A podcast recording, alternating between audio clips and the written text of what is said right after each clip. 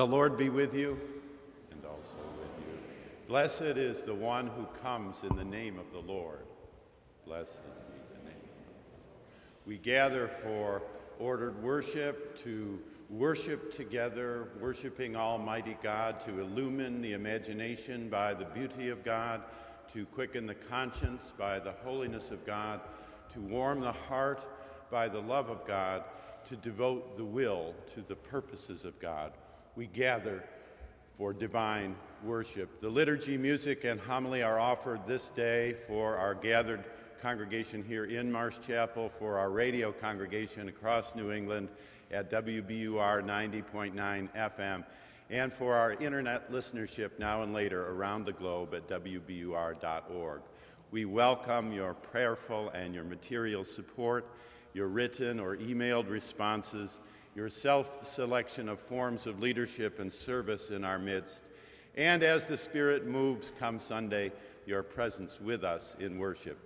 Today, with pride and thanksgiving and a sense of promise in ministry for the future, we welcome to our pulpit our own chapel associate for leadership development, the Reverend Mr. Soren Hessler, who is preparing for full ordination in the West Ohio Conference of the United Methodist Church later this year. This is the day that the Lord has made. We shall rejoice and be glad in it.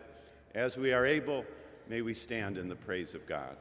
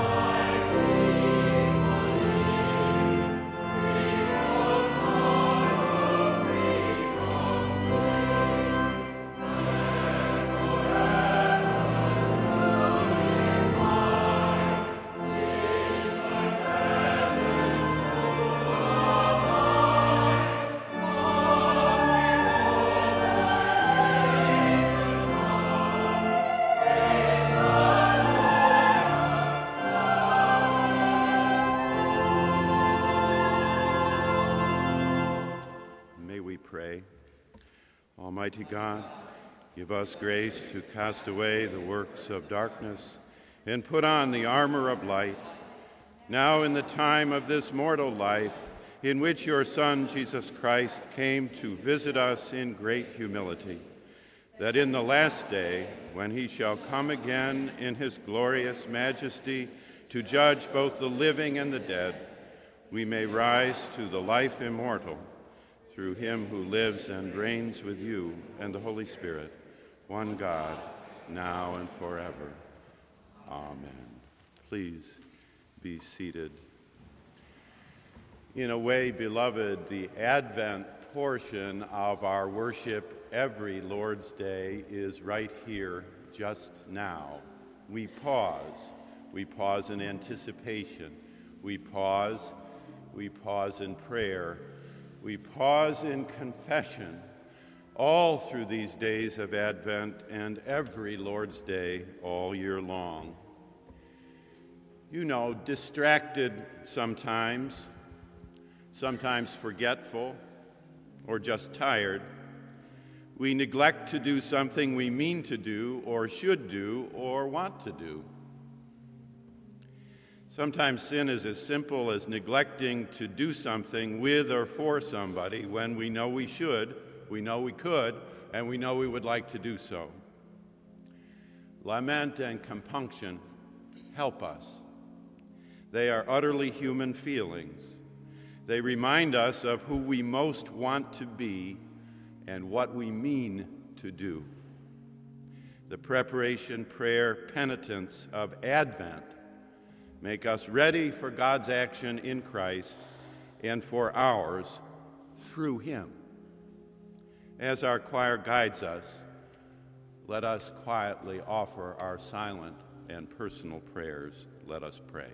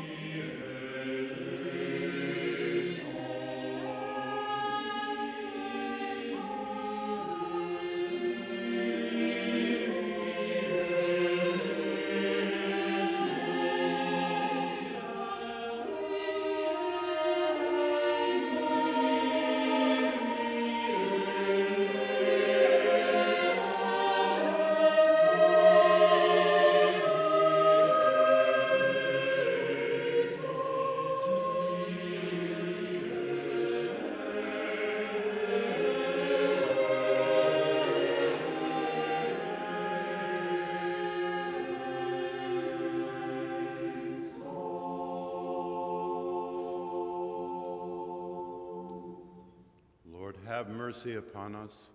Christ, have mercy upon us. Lord, have mercy upon us. Beloved, hear good news. If we confess our sins, God, who is faithful and just, will forgive our sins and cleanse us from all unrighteousness. Thanks be to God. A lesson from the prophet Isaiah, chapter 61, verse 10 through chapter 62, verse 3. I will greatly rejoice in the Lord. My whole being shall exult in my God, for he has clothed me with the garments of salvation. He has covered me with the robe of righteousness, as a bridegroom decks himself with a garland, and as a bride adorns herself with her jewels. For as the earth brings forth its shoots, and as a garden causes what is sown in it to spring up, so the Lord God will cause righteousness and praise to spring up before all the nations. For Zion's sake, I will not keep silent, and for Jerusalem's sake, I will not rest, until her vindication shines out like the dawn, and her salvation like a burning torch. The nations shall see your vindication, and all the kings your glory, and you shall be called by a new name that the mouth of the Lord will give. You shall be a crown of beauty in the hand of the Lord, and a royal diadem in the hand of your God. The word of the Lord. Thanks be to God.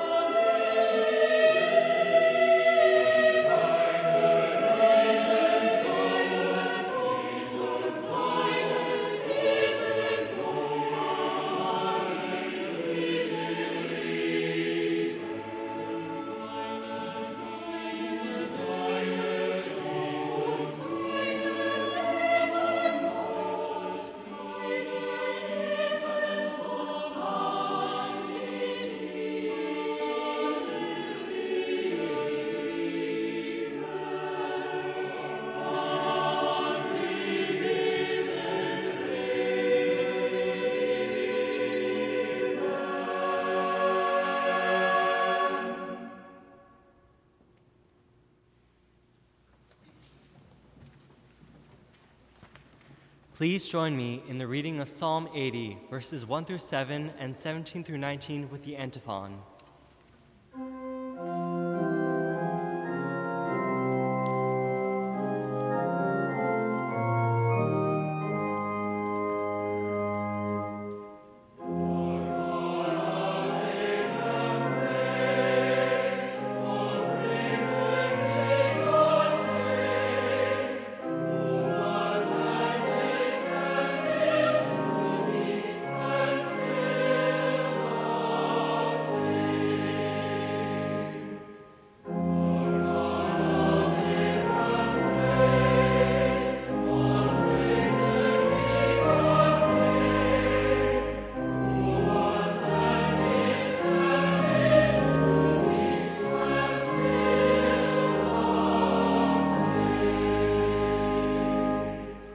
Give ear, O shepherd of Israel, you who lead Joseph like a flock. You who are enthroned upon the cherubim, shine forth. In the presence of Ephraim and Benjamin and Manasseh, stir up your might and come to save us. Restore us, O God. Let your face shine that we may be saved. O Lord God of hosts, how long will you be angry with your people's prayers? You have fed them with the bread of tears and given them tears drink in full measure. You make us the scorn of our neighbors, and our enemies laugh among themselves. Restore us, O God of hosts. Let your face shine, that we may be saved. But let your hand be upon those of your right hand, the ones whom you have made strong for yourself. Then we will never turn back from you. Give us life, and we will call on your name. Restore us, O Lord God of hosts. Let your face shine that we may be saved. Please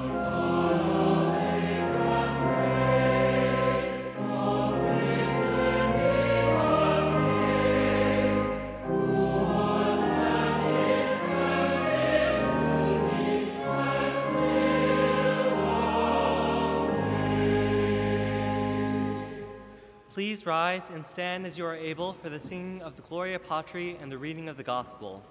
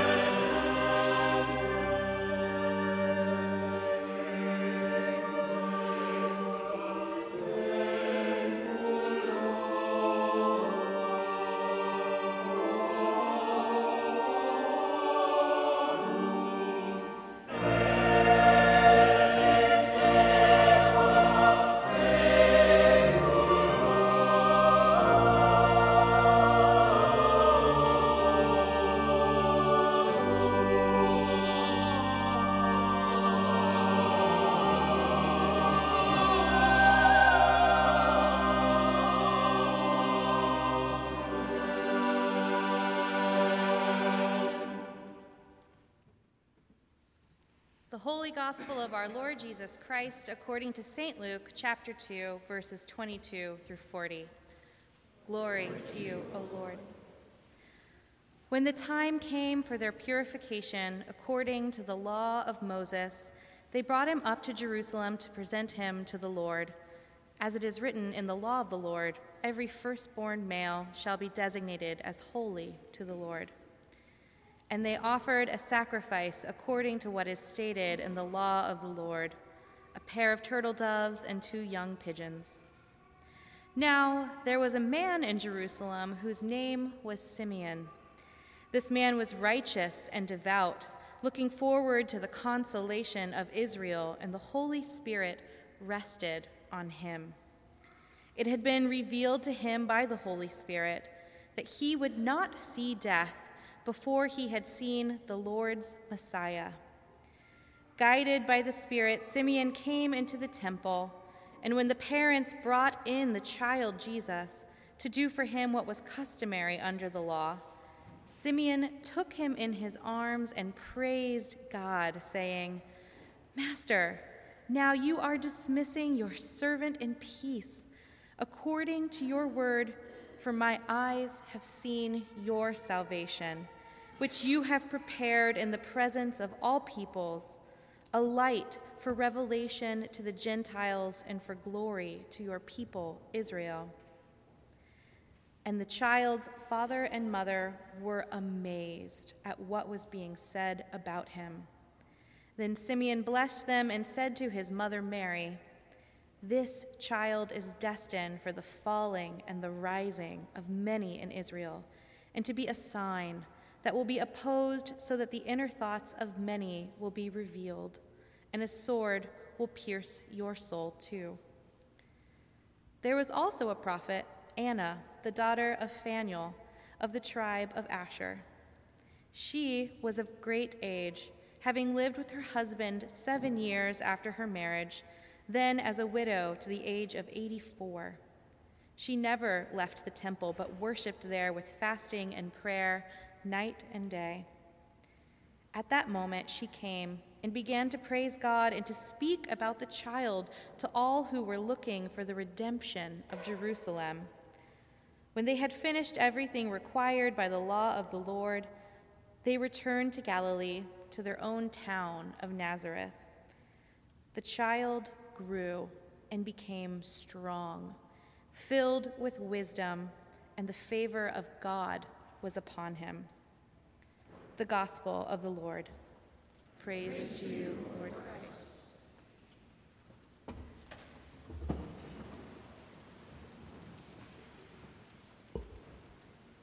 Good morning.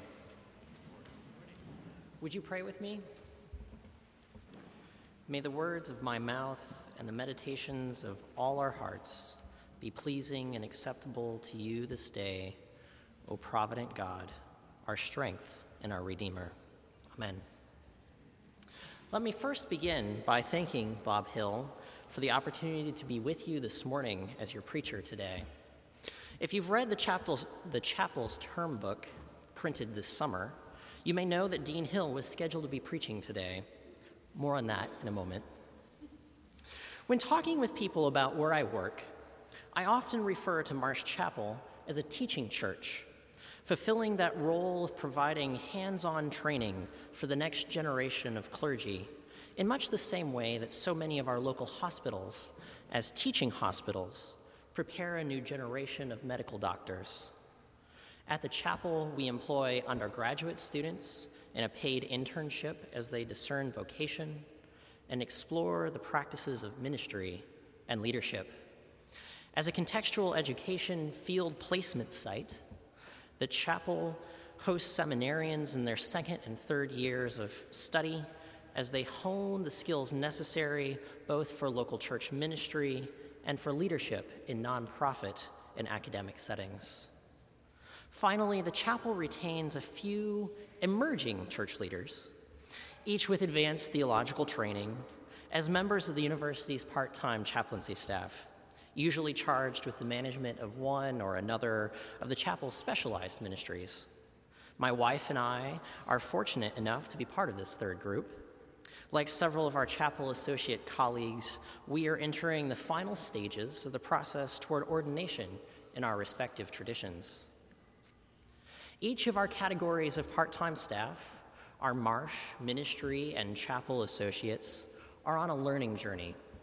Yes, our time at Marsh is spent in service to the chapel community and to the university more broadly. But we are also preparing for other kinds of leadership and service in the world.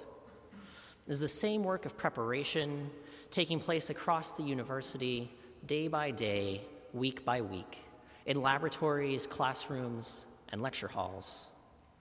Being part of a university community predisposes people to being in a mode of expectation, whether for the completion of a hard earned degree, the beginning of a new job or new career, or simply the publication of an article. Students, doctoral students like me especially, are accustomed to, work, to waiting a long time. But when the happy, long expected moment comes, our joy is also the joy of the community around us.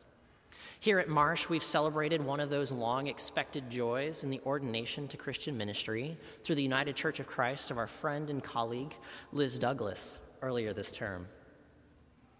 Over the past several weeks, Jen and I have had the blessed task of completing 17 final requirements to be eligible to interview for ordination in the West Ohio Annual Conference of the United Methodist Church. Among those tasks is the need to preach a sermon based on a, te- a, set of texts selected by the Conference Board of Ordained Ministry. With the Dean's blessing, I have the honor of standing before you today, working with those texts in a final examination of sorts. If, as you heard the scripture lessons this morning, you thought to yourself, these passages don't quite sound much like the reading for the first Sunday in Advent, you would be right. The prophecy from Isaiah declaring that God will cause righteousness and praise to spring up before all the nations is traditionally read alongside today's gospel lesson, which recounts Jesus' pre- presentation at the temple and subsequent identification as the Messiah, first by Simeon and then by Anna. But Depending on, upon your tradition, these texts are read either on the feast of the presentation of Jesus at the temple, or, for most Protestants, on the Sunday following Christmas during certain years of the lectionary cycle. The gospel lesson is most definitely not a traditional Advent story. It is one of those few stories about Jesus' childhood. This is the same gospel text that you will hear at Marsh Chapel on December 28th when my wife satisfies her conference requirement with a better version of this sermon. While the gospel lesson is not traditionally a text for the Advent season, it undergirds the contemporary observance of Advent as a time of waiting for Christ to enter the world. Our gospel narrative tells us that Simeon had waited with patience and prepared for Christ's arrival. Similarly, our story implies that Anna had been waiting, preparing, perhaps for decades, for Christ's arrival. What does this period of waiting and preparation look like for us today? Well, often in America, we experience the civic holiday of Thanksgiving as the beginning of the Christmas season, or at least that's what many retailers would have us experience. A variety of large department stores and other retailers opened on Thanksgiving Day this year to provide opportunity for shoppers to get great deals on their Christmas gift lists. For many, Thanksgiving has long been a time to spend with family, giving thanks for the important people in your life and the rich blessings we have. But as the commercialization of the Christmas season expands, those once a year deals come at a cost, an especially high cost for those at the margins of our, our economic system. For thousands of hourly employees, many making not more than minimum wage, they have little option but to work on Thanksgiving Day if they hope to keep their jobs. I enjoyed much of Thursday visiting with my wife's parents, who are here this morning, her grandmother and extended family. But one of my wife's cousins left the multi generational family get together quite early because she works at a retailer which was going to open Thanksgiving evening and stay open all through the night and into the evening on Friday. Do we really live into the season of Advent by shopping for deals on Thanksgiving Day? If we're to live into the righteousness foretold in the Isaiah text today, perhaps we as a nation ought to rethink our practices of preparation for Christmas. So, what ought we do to prepare for the celebration of Christ's incarnation on earth? What does it mean to be waiting for Christmas? Last year, Marsh Chapel, through the leadership of my colleague, chapel associate Jessica Chicka, initiated the Sustainable Advent Project, an alternative to the consumerism run rampant during this time of year. You're able to sign up on the chapel website, bu.edu/chapel, for a daily email devotional, which includes a sustainable practice you can enact to support the stewardship of God's creation. Perhaps you participated in Small Business Saturday yesterday. Yes, the annual event, which encourages shoppers to patron small and local businesses, is a trademarked shopping event by American Express. But the sentiment behind it that we should be and can easily be more economically and ecologically responsible consumers is a good one. If you haven't finished your shopping lists yet, and still intend to do so, perhaps you can think about how you can use your dollars to support your local economy and workers at a fair wage while also reducing your carbon footprint. Reverend Brittany Longsdorf and her husband, Carson Dockham, celebrate the Advent season with an Advent tree. They commit to writing notes to one another each day and leaving them for one another in numbered envelopes tied to the branches of the Christmas tree set up in the corner of their living room. Jen and I were so inspired by this that we skipped purchasing an advent calendar this year and have a wall of numbered en- envelopes in our apartment, trying to approximate Brittany and Carson's tradition. There is no single best way to prepare for Christ's coming, but how will you walk closer with God as you wait for Christmas this season? Simeon proclaims Jesus as a light for the world. In this season of waiting, can we also be reflections of Christ's light in the world? For many, the period of waiting in Advent also coincides with a period of waiting for justice. The tragic shooting death of Michael Brown has rocked the nation. Public demonstrations, many of which have been participated in by my own students at the School of Theology, are seeking to foster legitimate public discourse about continuing racial inequality in America. Black Lives Matter is more than just a hashtag Yes, it does appear regularly in my news feed, recently affixed to a portrait of the Reverend Dr. Martin Luther King here on BU's campus, but it is so much more than that. It communicates the frustration felt by so many about the contemporary status quo in so much of America. One theology student has flown to Missouri multiple times in the last several months to help organize and be part of the awareness raising efforts going on there. To hear her speak with such conviction about the importance of using one's own body as a prophetic device is really, truly inspiring. Undoubtedly, she is a reflection of Christ's light in the world. But her path is not an easy one to walk. There are other things that we're all able to do. We can start by having open and honest conversations with our neighbors about the variety of experiences we have had with police, with employers, with mortgage brokers. As we as a country seek to walk closer to God on a path toward justice for all. The reality is that I have not had the life experience of so many of my African American and Latino, Latina colleagues, but I need to know their stories if I am to be a helpful companion on the journey for justice. How do we hear and learn each other's stories? We need to be involved in the neighborhoods in which we live. My friend and colleague, the Reverend Jay Williams, is the lead pastor of historic Union United Methodist Church in Boston's South End and a doctoral colleague of my wife's at Harvard Divinity School. Jay is leading Union with intentionality in developing neighborhood partnerships.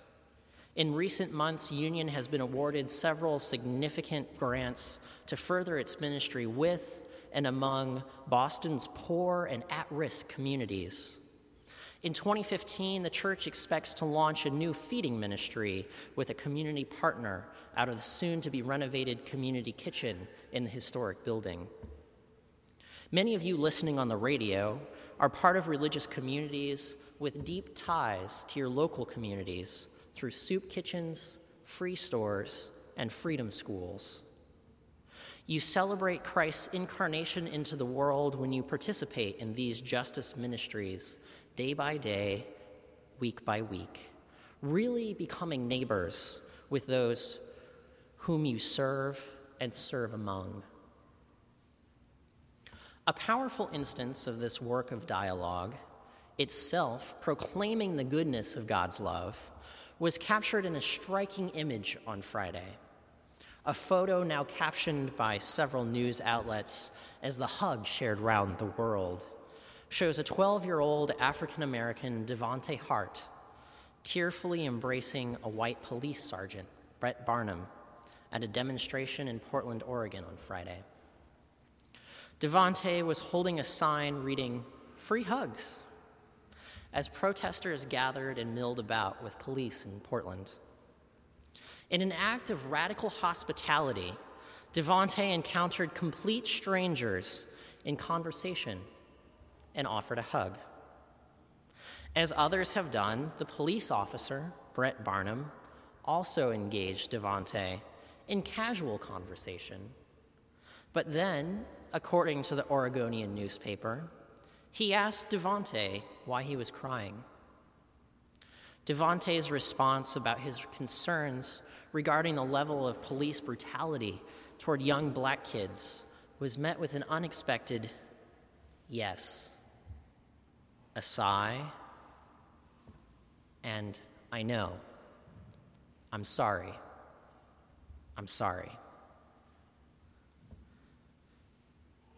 The officer then asked if he could have one of Devonte's hugs.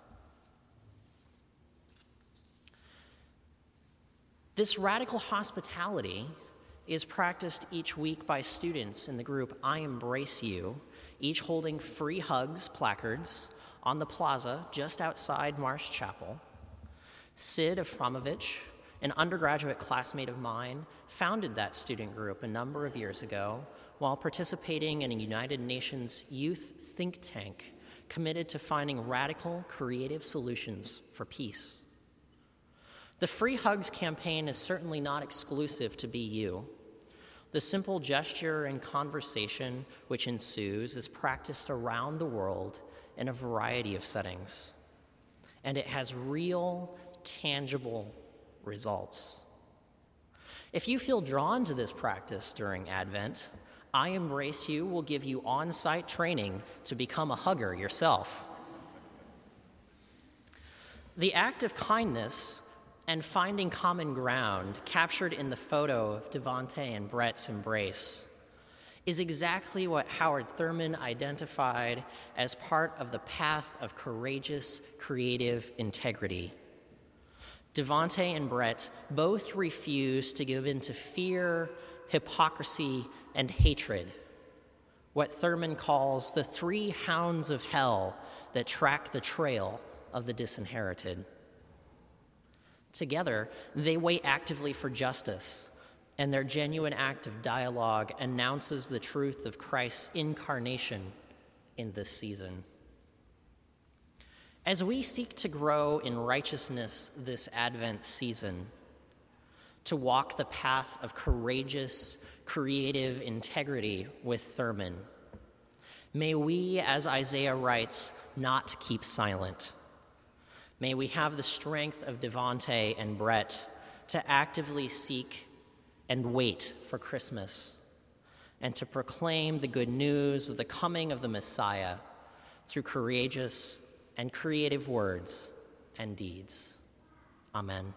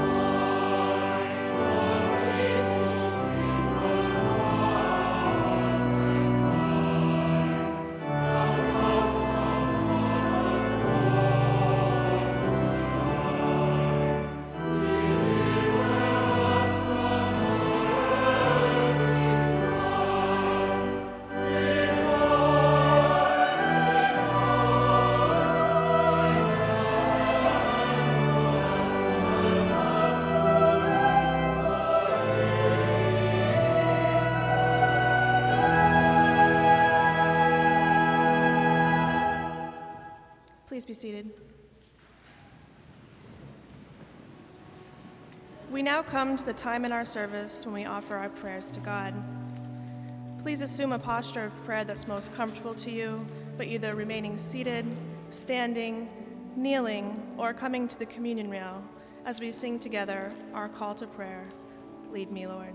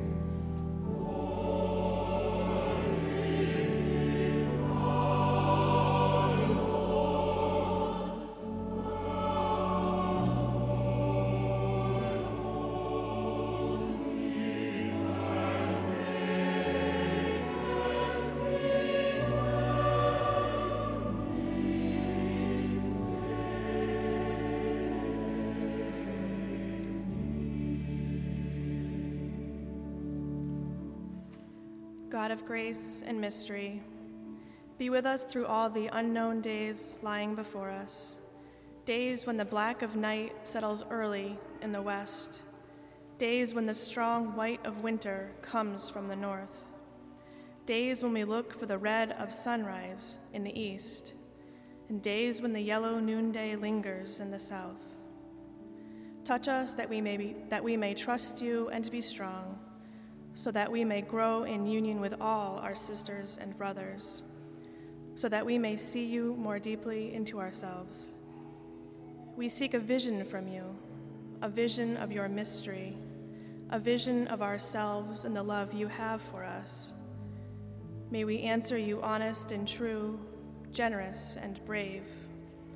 Help us understand that for those who are faithful to you, life is not ended, but only changed. Help us join together with all you have created to say, Great and powerful is our God. God fills all heaven and earth with beauty. We have deep hope because God has promised everlasting life to God's faithful people. In Christ's name we pray. Amen. And now, with the confidence of children of God, we are bold to pray together Our Father, who art in heaven, hallowed be thy name. Thy kingdom come, thy will be done, on earth as it is in heaven. Give us this day our daily bread, and forgive us our trespasses, as we forgive those who trespass against us. And lead us not into temptation, but deliver us from evil. For thine is the kingdom, and the power, and the glory, forever and ever.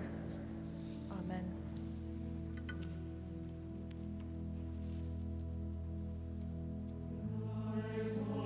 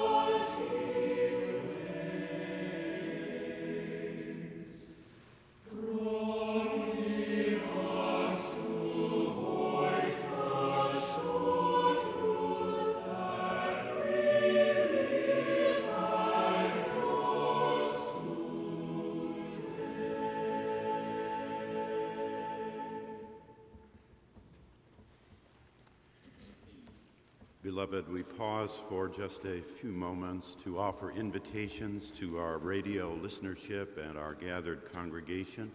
For those present, if you will take a moment to use the red books that are on the aisle, fill in your name so that you may pass it along and thereby greet one another by name following the service. Especially take a moment to greet our preacher for the day, the Reverend Mr. Soren Hessler. We shall take from him the word of wisdom, waiting for Christmas, and report fully to the West Ohio Conference that he has done very, very well.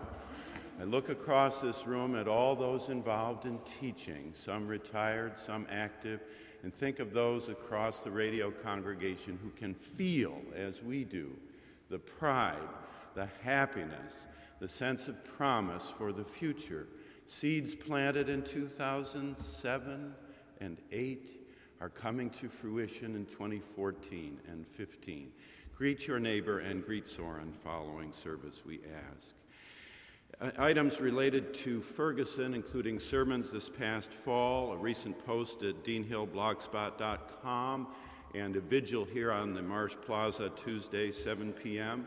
You're invited to engage. The vigil is led by the Reverend Brittany Longsdorf and others. You are invited. This December, note, December 7th, there is the monthly brunch at our residence at 945. Communion and dish to follow pass, uh, dish to pass luncheon follow the, the service. and a 3 p.m. Blue Christmas service next Sunday. Friday, December 12th at 6 p.m., our annual University Lessons and Carols service is held. And then Sunday, December 14th, the Lessons and Carols service with the Dean's Open House to follow at the Castle.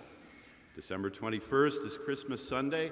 We receive new members, currently five such. If you are interested, there are many ways to become a member at Marsh Chapel. If you are interested in a public presentation and so receiving membership, please speak to Caitlin No this week. December 24th, Christmas Eve, we offer two services this year, one at noon, December 24th with a light lunch following, and one at 7:30 p.m., candles and carols and communion, with Christmas Tide Sunday following December 28th. This Advent, we encourage you to practice the discipline of invitation, to bring a friend, to join a group, and to make decisions about giving. That is, especially, we teach tithing here at Marsh Chapel by precept and example. We encourage planned giving through wills and bequests, perhaps remembering Marsh Chapel and the endowment of our deanship here. We encourage annual giving, perhaps with the use of a pledge card available in the narthex. We encourage special giving, perhaps including a happy project this Advent about which you will hear more next Sunday to add pew cushions to the chapel, beginning in the front pews and going all the way to the back to encourage your participation and presence. As we prepare to receive the morning offering, we especially encourage our radio and internet listeners to take this moment to go to the Marsh Chapel website click on the giving link and make a generous contribution to support our ministry. You may also simply send a check to Marsh Chapel, 735 Commonwealth Avenue. Your tithes and generous gifts will strengthen our Marsh Chapel ministry, a heart in the heart of the city, and a service in the service of the city. And, and so, as the choir sings, let us pause to present our tithes and offerings.